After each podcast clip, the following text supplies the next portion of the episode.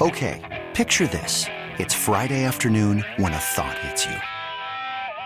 I can waste another weekend doing the same old whatever, or I can conquer it. I can hop into my all-new Hyundai Santa Fe and hit the road.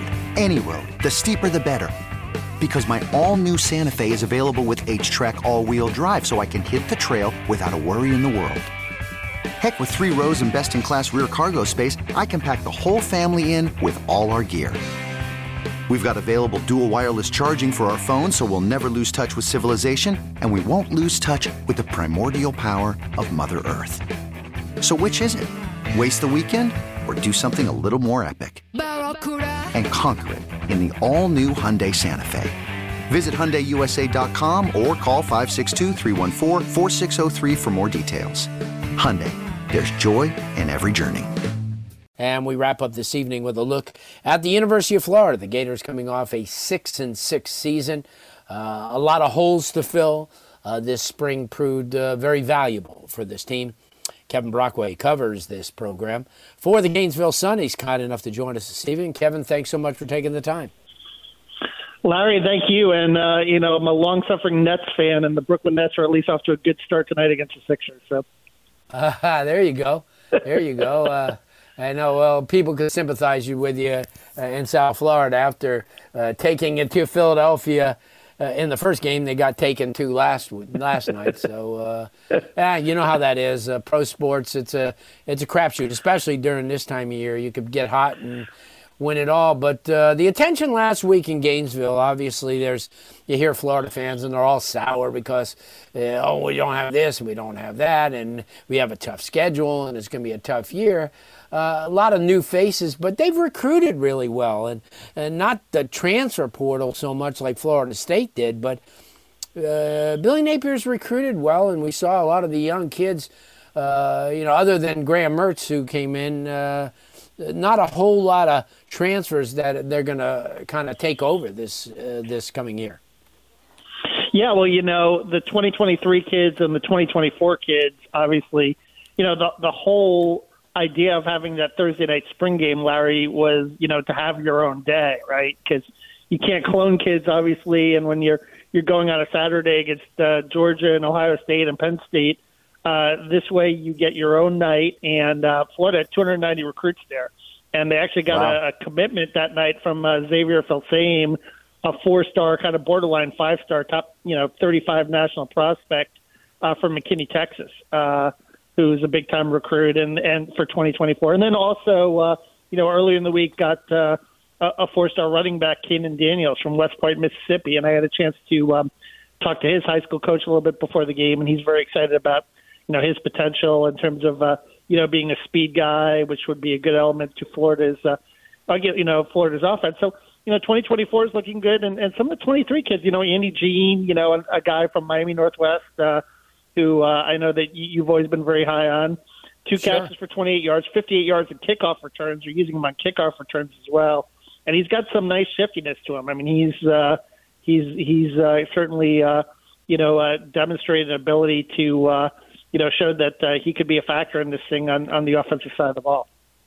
Yeah, I mean, you got a few kids out of that class. You got Aidan Mizell, a kid from Orlando Boone, who's who's uh, pretty decent, and Eugene Wilson, a couple of guys that you know down the line could be a, a, big part of it. But you focus in on on the wide receivers, where Xavier Henderson and Caleb Douglas and Ricky Pearsall obviously go in, uh, especially after spring as players to watch. But they have more depth at the wide receiver position, maybe more than any other place on, on the team uh, as far as quality depth. Uh, was that the objective this spring, Kevin, to come in and shore up an offensive line that was kind of thin? Uh, you know, uh, you know, I love Austin Barber, but he's only going to be a sophomore. I, I, love the kid Harris, but he's only going to be a freshman. Uh, not a whole lot of experience up front. Does that bother uh, the, this coaching staff? Yeah, well, you know, um, obviously, you know, Najee Harris started at left guard, you know, was was on the first team as a true freshman right. because of the whole Micah Mazzccua situation. Uh, you touched on that, and uh, you know, I, I think that uh, for you know Rod Kearney was a guy who even played, and they're moving him to center. You know, he's under Under Armour All American, but he was a guard. I kind of liked him more as a guard at the Under Armour All American game than they did at center. But with uh, you know, and he, he had some issues with some shotgun snaps in, in the orange and blue game. But uh, uh, you know, they are definitely going young, I think, and and they're they're trying to uh, piece some things together there on the offensive line. I think there is some concern, particularly with the Mazzccua injury in his shoulder, and if he's going to be back in time for fall camp. Um, something very interesting is that Ethan White uh, decommitted from USC, former Gator, um, right. who was a starter last year. So there's some rumblings of a possible possible reuniting. You know, and if oh. that's the case, then you're getting back an All SEC uh, uh, guard, which would really help the offensive line immeasurably. But you know, they give up eight sacks. They were touch sacks, but still, you know, O'Cyrus Torrence, who's who's going to make a lot of money and go in the first round of the draft next week. Um, he was really, you know, one of the best offensive linemen that Florida's had in a decade. So replacing him, obviously, on the offensive line and what he meant to that offensive line is, is going to be pretty difficult, uh, a, a difficult task. Yeah, no doubt. Kevin Brockway joins us talking Florida Gator football. Uh, Montrell Johnson and Trevor Etienne are two pretty decent backs, obviously, to start with, and guys that you could pretty much go into any game with. Uh, depth may be a problem after that. Obviously, uh, Nay'Quan Wright left, went to USF. Um, over the last couple years, they lost three or four kids that were supposed to be productive, but they didn't use them a whole lot. So I guess they were just on the roster. How do you like this running uh, core running backs?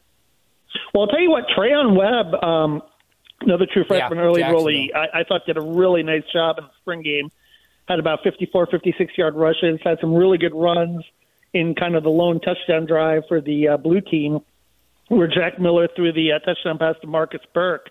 But you know, Webb, he's 5'11", 205. He's got some good size to him as a true freshman, and uh, he could factor into this thing as a third running back. And Cam Carroll, the transfer from Tulane, also he had that kind of hurdle run also, and uh, Cam Carroll's the guy that I saw in camp that might be able to catch the ball of the backfield a little bit, which I thought was a big issue for Florida last season in terms of uh, you know not really having that guy that could uh, you know uh, you know catch the ball on a consistent basis, and maybe could be used as uh, deployed as a weapon that way.